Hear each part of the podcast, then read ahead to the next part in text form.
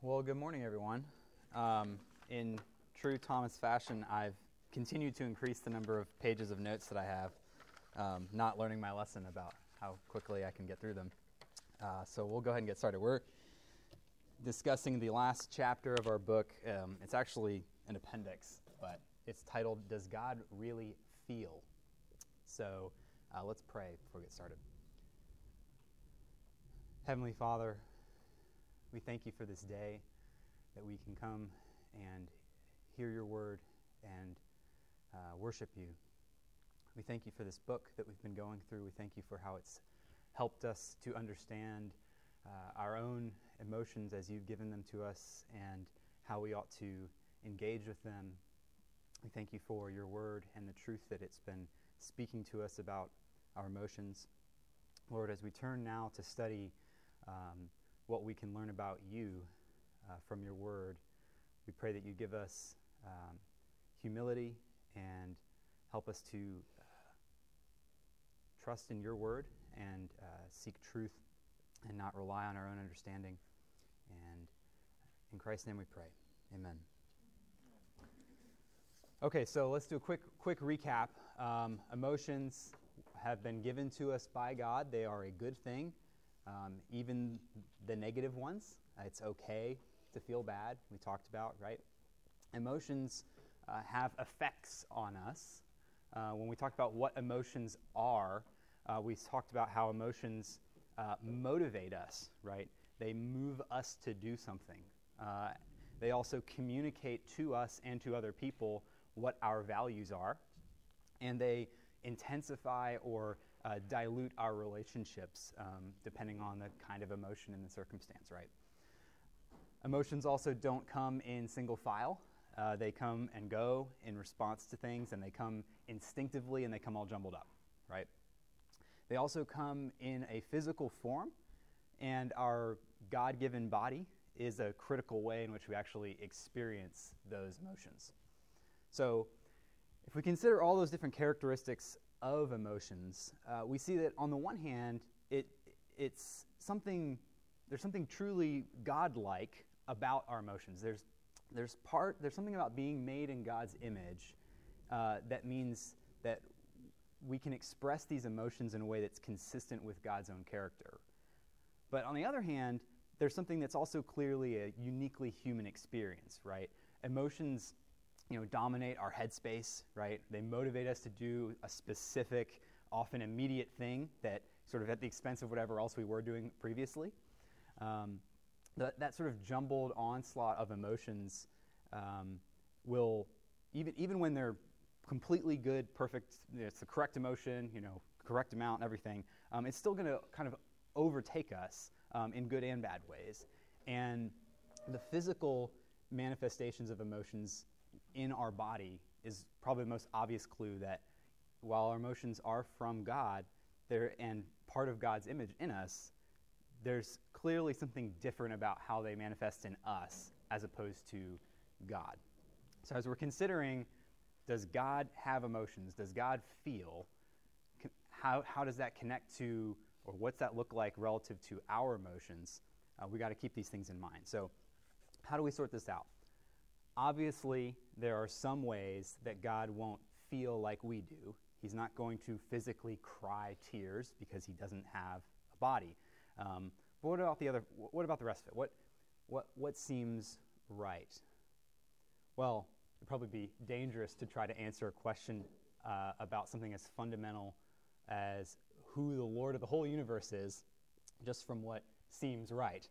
So instead of jumping straight into some guesses or some speculation, let's back up and let's look at Scripture and understand what Scripture says about who God is fundamentally, and then we'll look to apply that to this understanding of his emotions.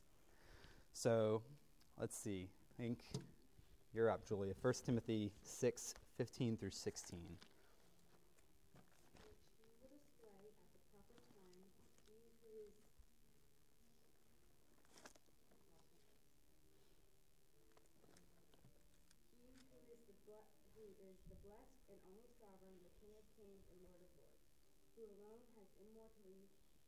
Dwells in unapproachable light, whom no one has ever seen or him be honor and eternal dominion. Amen. Amen. Um, similarly, Isaiah fifty-five, uh, eight and nine, God says, "For my thoughts are not your thoughts, neither are my way, or your ways my ways, declares the Lord. For as the heavens are higher than the earth, so are my ways higher than your ways, and my thoughts than your thoughts." So what are we seeing there?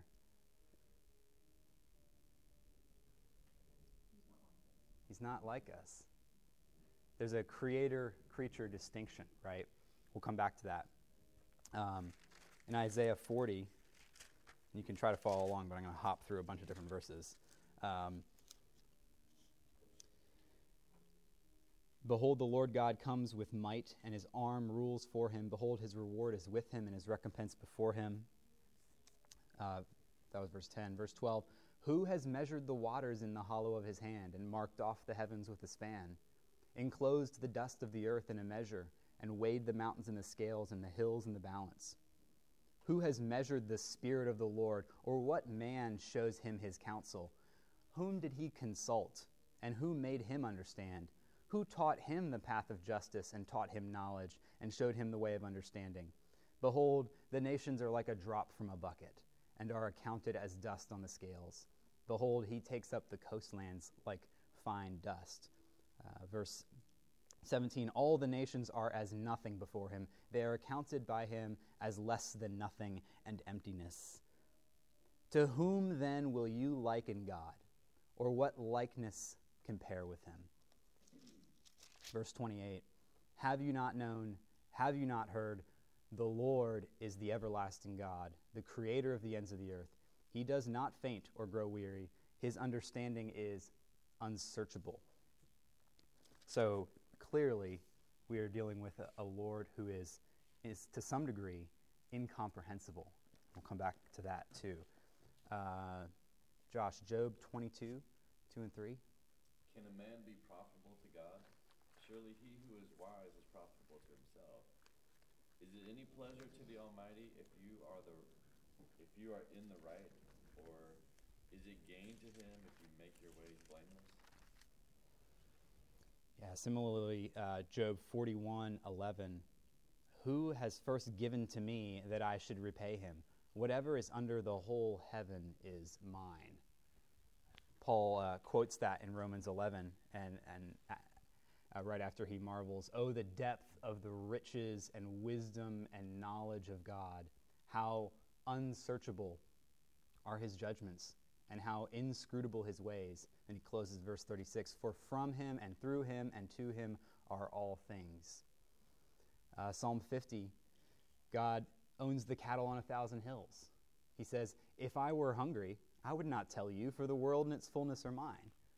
Uh, obviously, facetious language. God is, of course, not hungry because everything comes from him. Um, Acts seventeen, twenty-four and twenty-eight. You've got Paul. Let's see here, seventeen.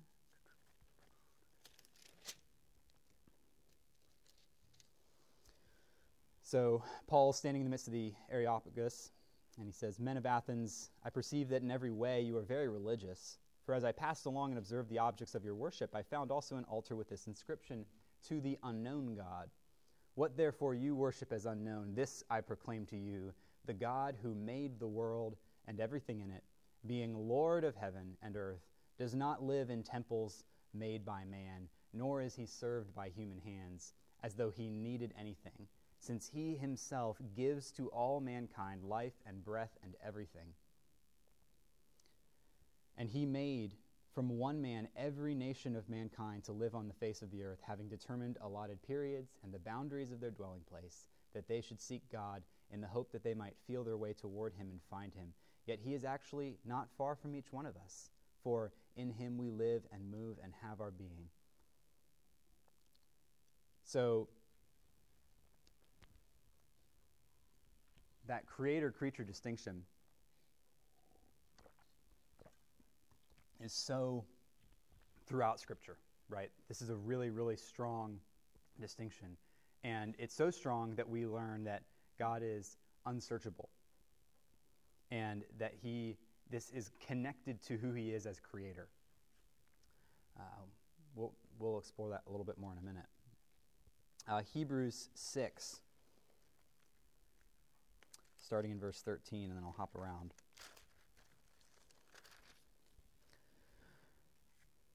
This idea of God as supreme. For when God made a promise to Abraham, since he had no one greater by whom to swear, he swore by himself. And then verse uh, verse sixteen, for people swear by something greater than themselves.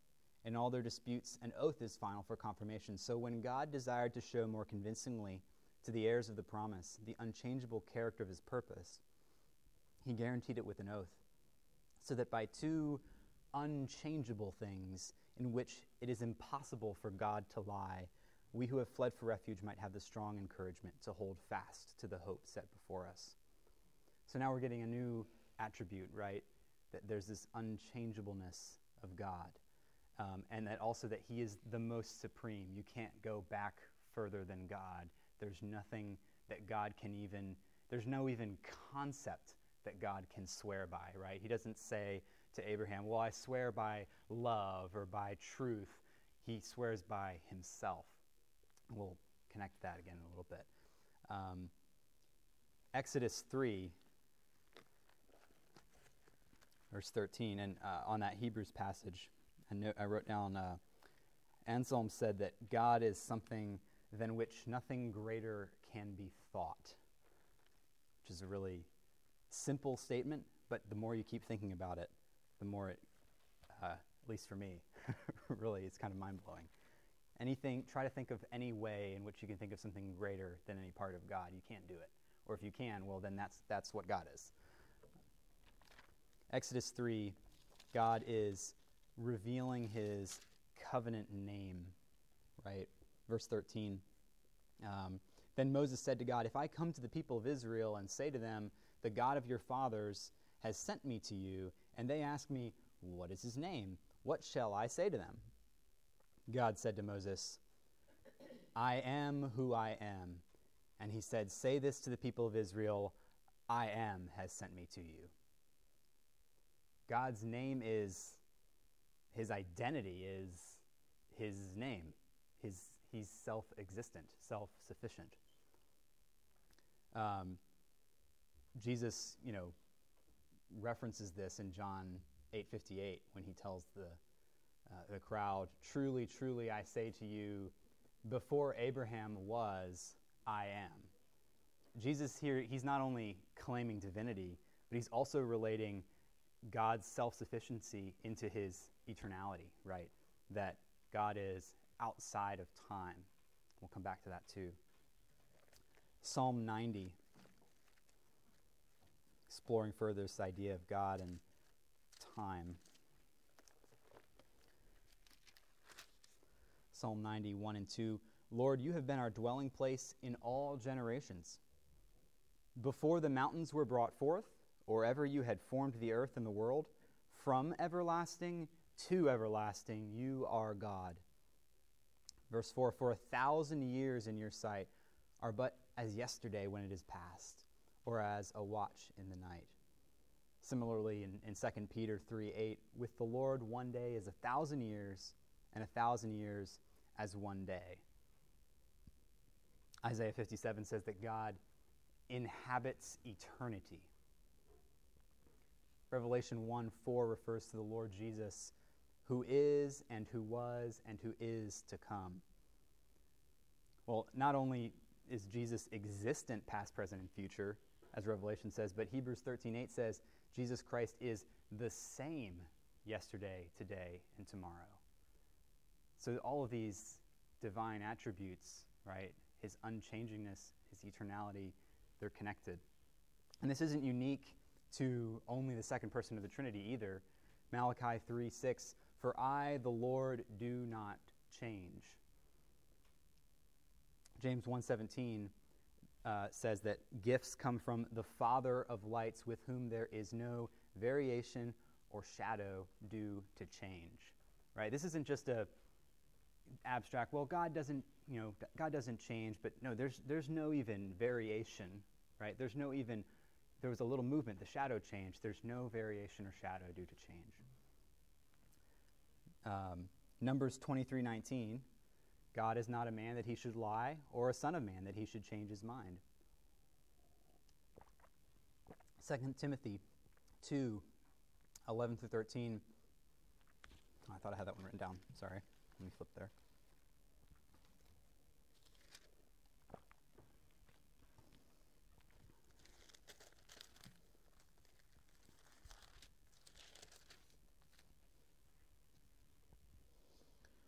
I'll start in verse ten. Therefore I endure everything for the sake of the elect, that they may also attain, obtain the salvation that is in Christ Jesus with eternal glory. The saying is trust, trustworthy, for if we have died with him, we will also live with him. If we endure, he will also reign with him. We will also reign with him. If we deny him, he will also deny us. If we are faithless, he remains faithful, for he cannot deny himself. God not only doesn't, but can't change his nature. His mercy and love and his judgment and anger are perfect and unchanging. A couple more verses about who God is. Corman, verse uh, First John four sixteen. And while you're flipping there, I'll flip for, to the next one here. So we have come to know and to believe the love that God has for us. Has for us. God is love, and whoever abides in love abides in God, and God abides in him. Yeah, so God is love, right? Isaiah fifty-four, uh, five through eight, we get this picture of God's um, love and how, like him, it is everlasting. Uh, verse five, for your maker is your husband, the Lord of hosts is his name, and the Holy One of Israel is your Redeemer. The God of the whole earth he is called, for the Lord has called you like a wife deserted and grieved in spirit, like a wife of youth when she is cast off, says your God. For a brief moment I deserted you, but with great compassion I will gather you. In overflowing anger for a moment I hid my face from you, but with everlasting love I will have compassion on you, says the Lord, your Redeemer. And then one more, just so we understand, this applies to all of God's attributes or uh, emotions. Numbers eleven, one and two.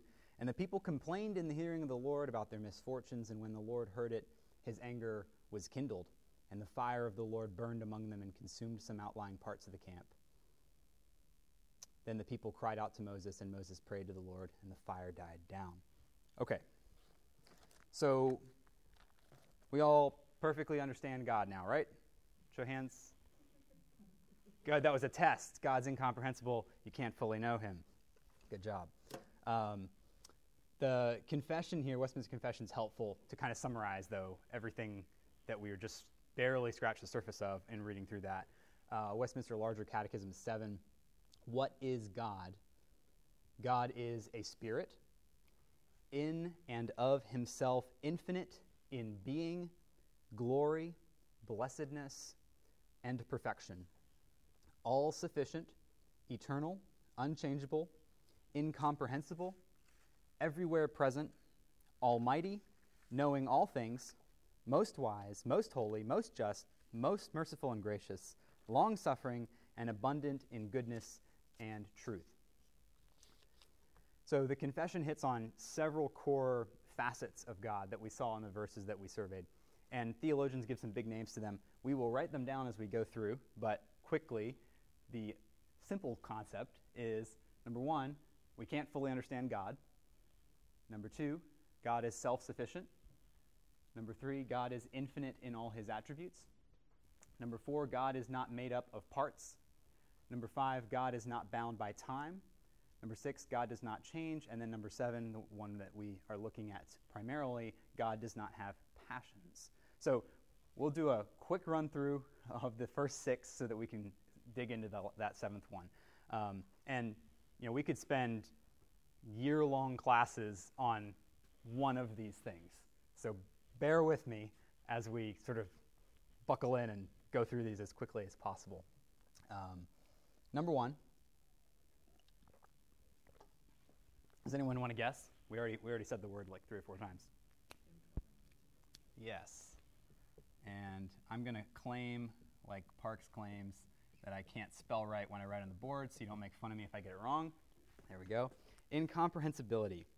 So in one sense, this one is kind of easy. We get it. We can't fully know God, right? He's God. We're not. That's that creator-creature distinction. But what that means is that critically, God's not just like a superhero, right? He's not just a better human, everything like we have, but better, without the mistakes, without the flaws. No, he's his own category of being, right? And that's critical to understanding everything that we're about to talk about. And it also means that a study of God demands our humility and requires faith in order to understand. Um, Augustine, as he, he's referencing Isaiah seven nine, which says, if you're not firm in faith, you will not be firm at all. And Augustine writes, uh, crede ut intelligas, believe so that you may understand. Note this is the inverse of what our culture since, you know, before the Enlightenment has told us to do, which is understand it first and then you can believe it, right? Seeing is believing. No, no, we must believe in the Lord God and his word, and he will reveal himself to us. So that means there's going to be preconceived ideas and notions that we're going to have to dispel and we're going to have to disabuse ourselves of if we want to trust what God says about himself. Okay, number two. If someone besides David or Josh can get this one, I'll be impressed. Don't feel bad, I didn't know it either before I wrote it down. Okay, this is aseity. I, I really thought about writing a bunch of crazy big theological words on the board and then telling you guys to guess which ones were real and which ones weren't, but I, I needed the board for this, so I didn't have enough room. Um, aseity, this is the idea that God is self-sufficient. God's name, right, I am, is is that's it. I am. Not I am something, I am. God needs nothing because he's the root and source of all good things. Uh, Anselm writes that God has of himself all that he has, while other things have nothing of themselves. And other things having nothing of themselves have their only reality from him. This further means that God's love or goodness, or even love itself or goodness itself, they're not just things that God has or that God does. They're who God is, and he is who they are or what they are. Number three, this one's a giveaway because the word's in there, but God's infinity.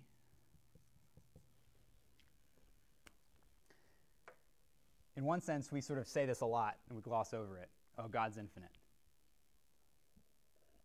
What does that really mean? Oh, that's the next one. Stealing my thunder. But but yes, and it, it does. I mean, they're all connected, right? Um, but yeah, he's if there's no beginning and no end, then there's no measure, right? Um, you can't measure any aspect of God, because he's infinite. And I mean, if you've, if you're a math nerd, then you can maybe appreciate this concept a little better, but the, the simple idea of infinity, right, is you can you just, there, you, you can keep adding more, and you can never get to a point where you ha- have to stop and say, this is where it ends, right? It literally just goes on forever. So God's infinite, but his attributes are with him infinite, right? God's love, his justice, his mercy, his patience, his strength, his wisdom are all infinite. You can't conceive of more or better love, more or better justice, more or better mercy, patience, strength, wisdom than you will find in God. Number four. Anyone want to take a guess at this one? God is not made up of parts. This is the idea of simplicity, which might seem like a weird word to ascribe to God. God's not simple. Uh, well, theologians will say God, God is simple, and what they mean by that is that you can't break God up into little pieces. You can't say, oh, God is one hundred percent love plus justice plus mercy plus this plus that, right? God simply is those things. The Lord our God, the Lord is one. We read in God that there or that there is in God no variation or shadow due to change. God is self-sufficient. He's infinite. Thus, he's always infinitely loving, always infinitely just and merciful in an inseparable way. You can't sort of dial down any of God's attributes like a, you know, knob on a on a mixer, right? If you did that, you'd lose God entirely in the process. Augustine says God has no properties, but is pure essence. Remember, God's not like you and me. We are finite. We're bound by time. We're moving between situations and expressing love in one moment, anger in another, goodness here, patience there. But God is infinite, eternal, and unchanging. Number five. I just gave it away, but what's this one? God is not bound by time. Eternal. I guess if I wanted to match the form, I'd write eternality. Oh my goodness. There we go. Okay. God is not bound by time. So this is another one that we kind of say a lot. God's eternal. Um, and maybe we don't quite meditate on what exactly that means. Right, it's maybe easy for us to think of the fact that God's eternal in the sense that, well, God will always be here, and God always was here. But it's more than that, right? It's it. God's not like us moving from one moment of time to another.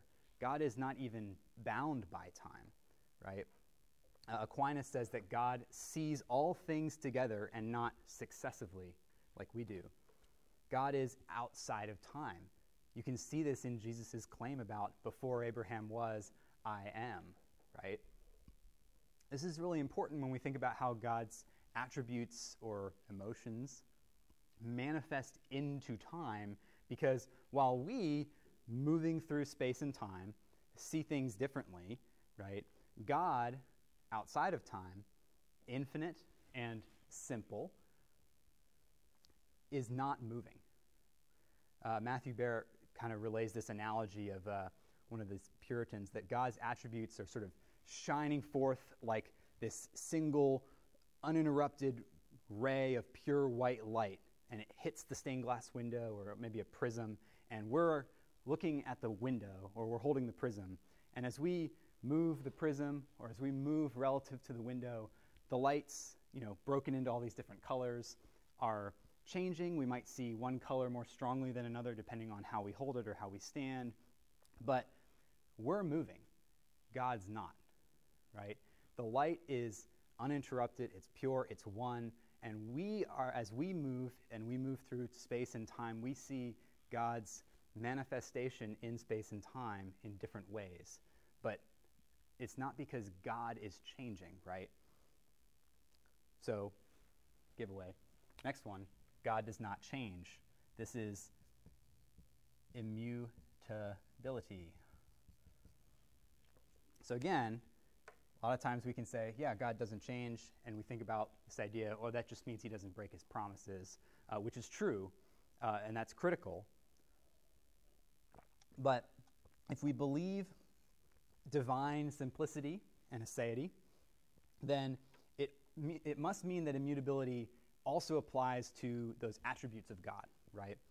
In other words, if, if God simply is love, if God is goodness, and God's unchanging, then his love is unchanging, his justice is unchanging, right?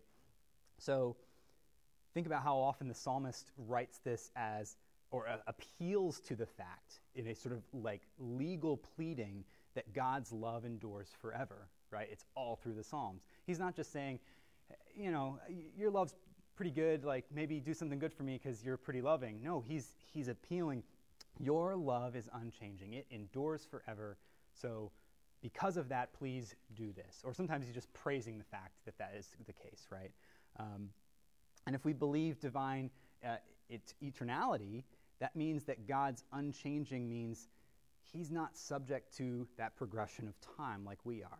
So our actions don't bring about a change within God.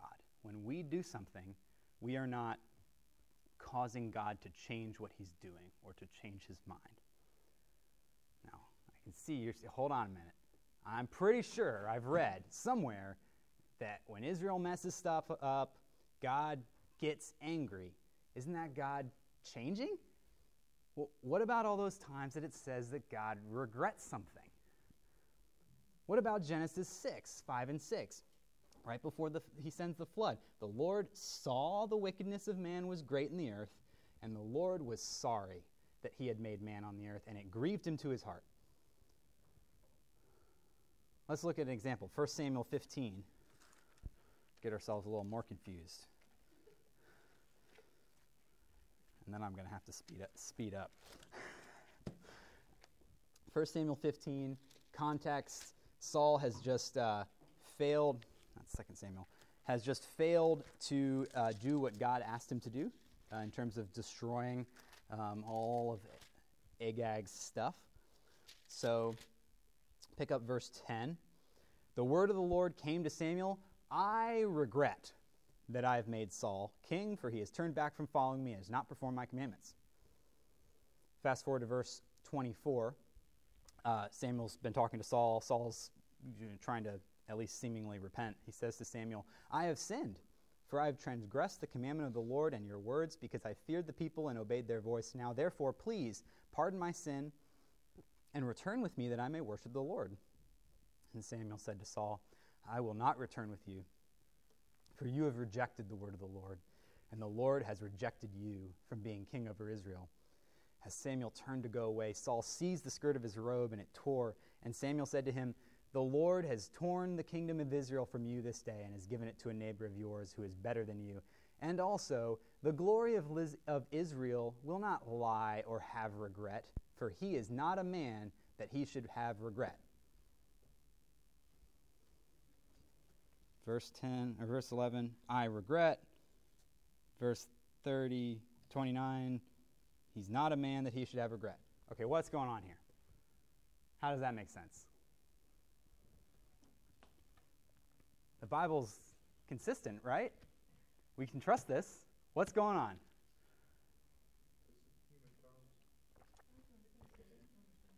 Exactly, exactly.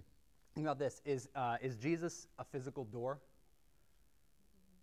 No. D- does God have wings or arms? No. But the Bible says that he does in Psalms, right? In the in, in different uh, proverbial literature. So we understand that those things, those physical attributes, we, we get that. We can read that and say, okay, obviously God doesn't have wings. He's using, you know, an anthropomorphism or uh, some sort of anthro or some sort of something pomorphism, right? Um, that that God's using language that we can understand, right? Um, so similarly, these passages about God's seeming expression of emotion or regret are what theologians would call an anthropopathism. Um, it's a usage of the description of our emotions and our internal character to describe God. Remember, God is incomprehensible, right? So he has to be related to us, and he has to relay himself to us analogically. In other words, using analogies that we understand. Um, Calvin and many others will say that God is like a loving parent who sort of lisps or, or baby talks to us in words that we understand. Okay, so God doesn't have emotions. Or wait, but he does, but they're they're different.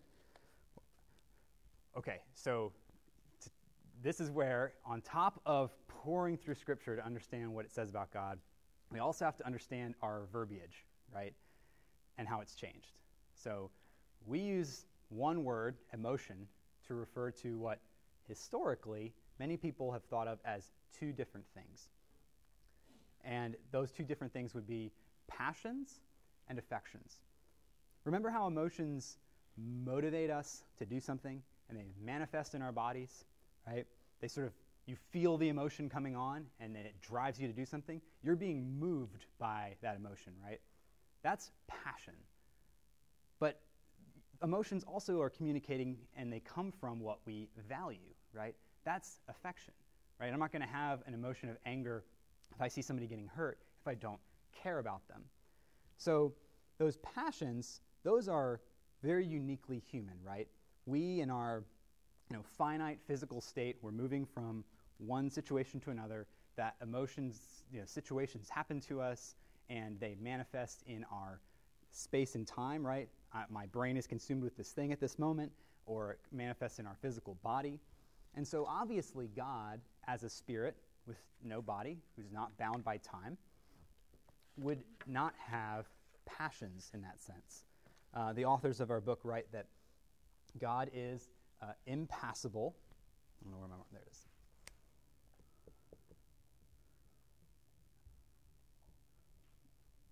God is impassible, meaning that the creation uh, or his creatures cannot push him around emotionally. Um, Kevin DeYoung says, if we're equating emotions with the old sense of passions, then God doesn't have emotions. But if we're talking about affections, then he does. So it's important to recognize that these passions versus affections idea, it's not taking away some good thing of, from God, right? Passions are only present in us because we are human, because we're limited in ways God isn't, right? Unlike God, we're finite.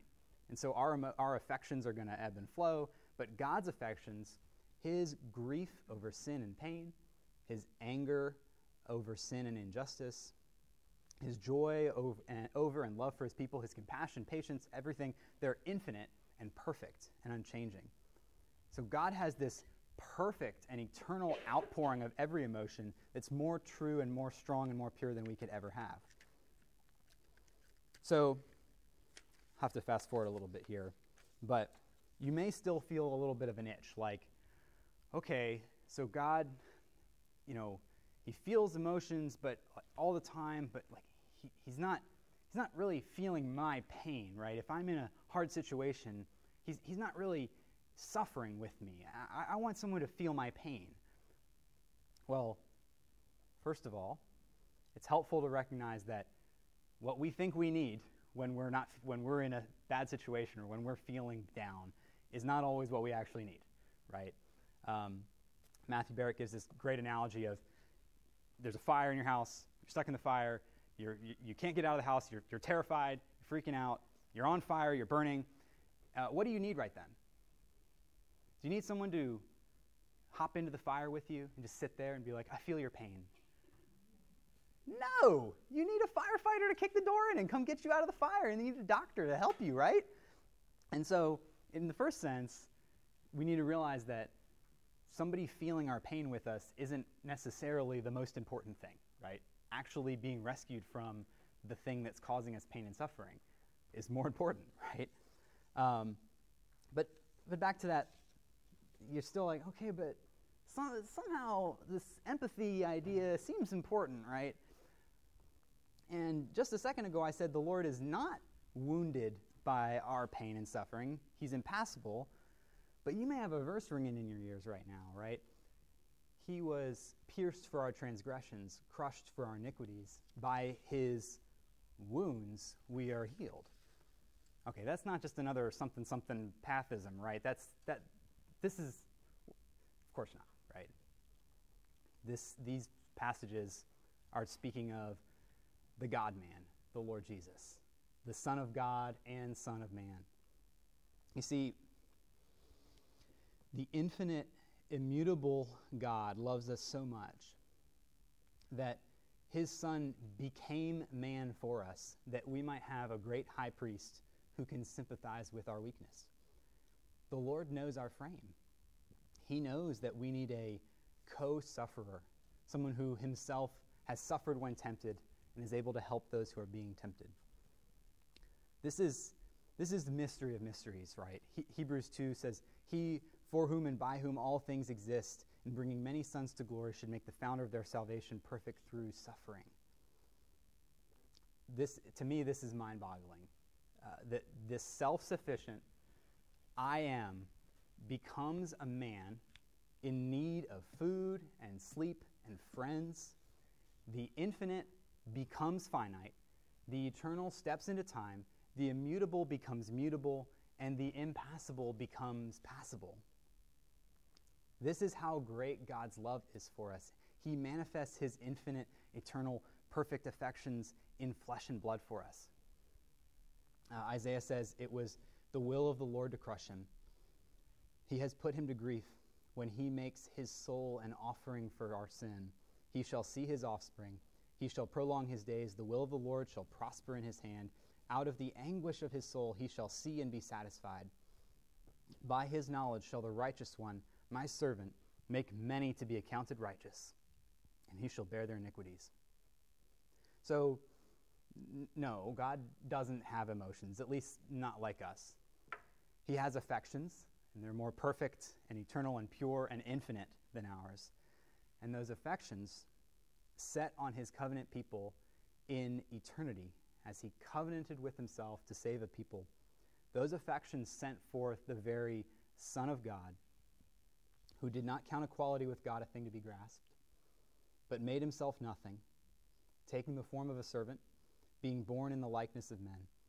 And this Jesus, Son of God and Son of Man, he has emotions just like ours. He can sympathize with our weakness, weep with us as we weep, and rejoice with us as we rejoice. But perhaps best of all, his incarnation to become like us,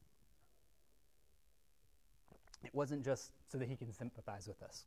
It wasn't just so he could sit down and cry with us when we cry. His incarnation, his perfect life, death, and resurrection is Jesus as the cosmic sovereign firefighter kicking in the door, right? And saving us from the flames. Uh, as as the hymn says, "'Tis mystery all, the immortal dies, and by his wounds we are healed." Let's pray.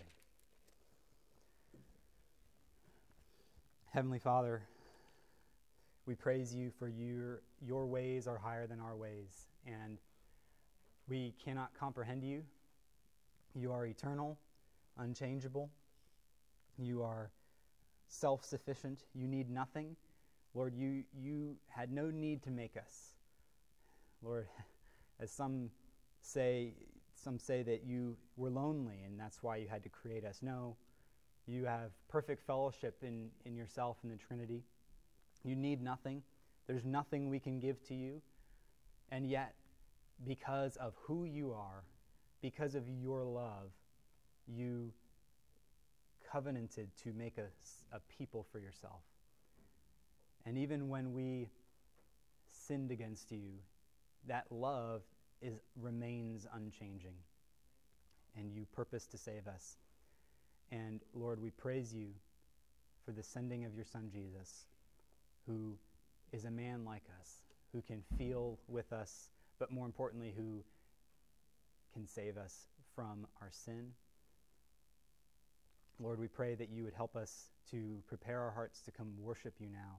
We pray that we might praise you for this mystery of mysteries, that you would love us so much, that you, the infinite, would become finite, that you, the unchangeable, would become a human being bound by time, that you, the impassible, would love us so much as to become passible for us in Christ Jesus. In his name we pray. Amen.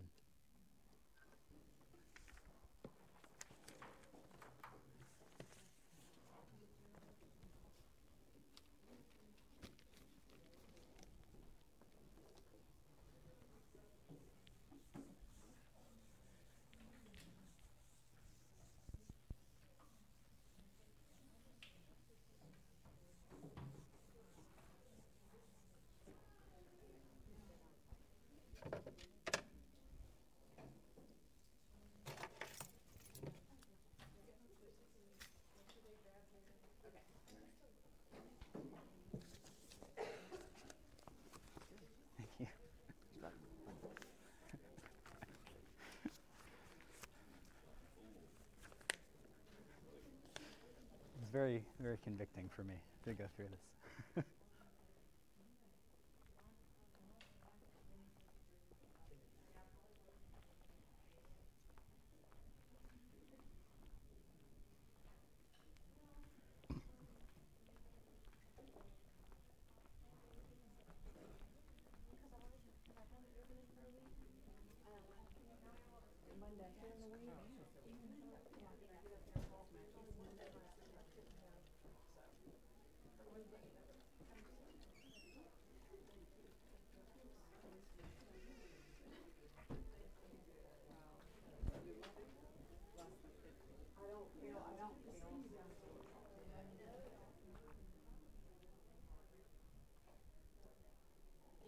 Yeah.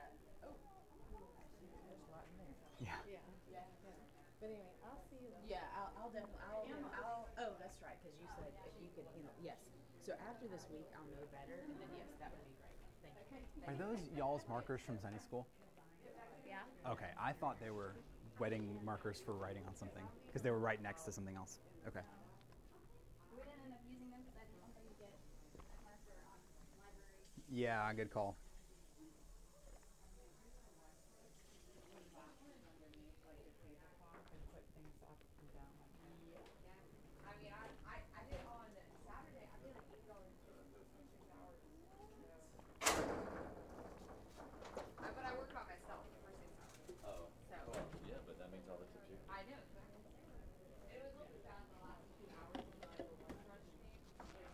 What did y'all do with all the cloths that were here? For all the cloths that were here drying? No, but yeah, last night I wrung them out and put them there. And now they're gone. And I, which is fine. I just want to know what I was supposed to have done with them, that whoever it was did with them. Well, normally, like, Lily will take some of them home and wash them. Okay. Whenever they get dirty. Okay. Sometimes it's Lily, sometimes somebody else. Okay. Well, somebody stealth did like a couple random things this morning. So. Okay, good, good deal. I'm sorry. Yeah. Hey. Theo, you want to go in nursery with your friends? Is C J in there too? C J and a friend. A friend who's also conflicted.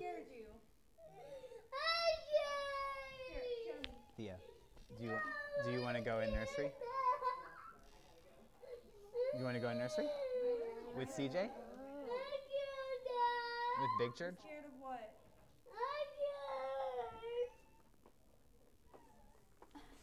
No idea. It's like he went behind the rocking chair and freaked out. Are you scared of the other person? Yeah. Here. No. She looks so scary sitting over there. I don't think he noticed you were over it's, there until he was over this, there. This is all being recorded.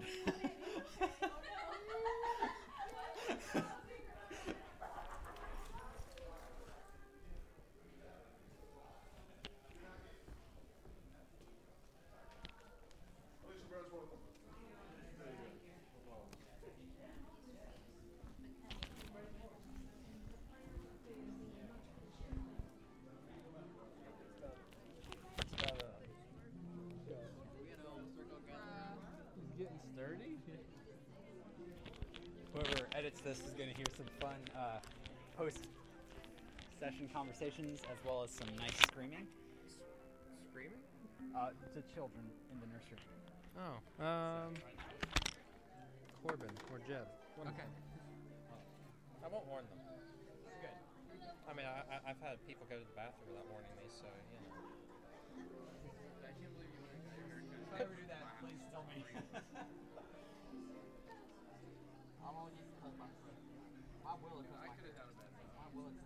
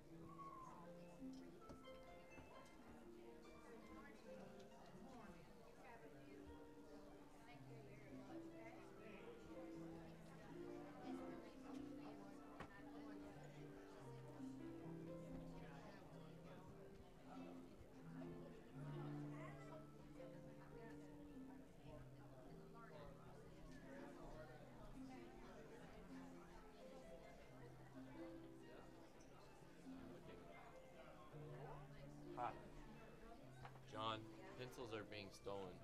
We'll just give them back. You, you put so many extra ones up here. Anyway. I know. Most of these are actually from me. Yeah, because I'm supposed to have like two, and there are two. Yeah. Well, now you have two. Cool. Um, good.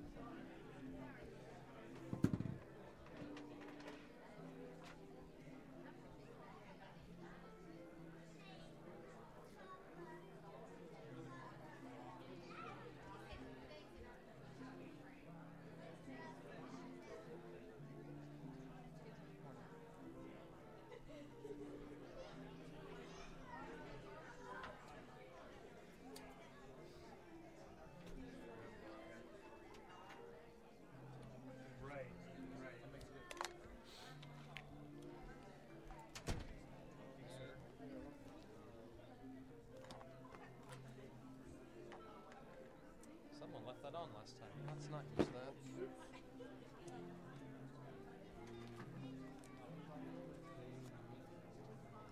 Numbers up. Three. Thanks, sir. I still have that. I still have that paper that we borrowed, and I remembered where I put it in my room. So if I have time to swing by my house today, I'll bring it back to you. I just didn't want you to think that I completely forgot about it. No, I, I don't. So. Um,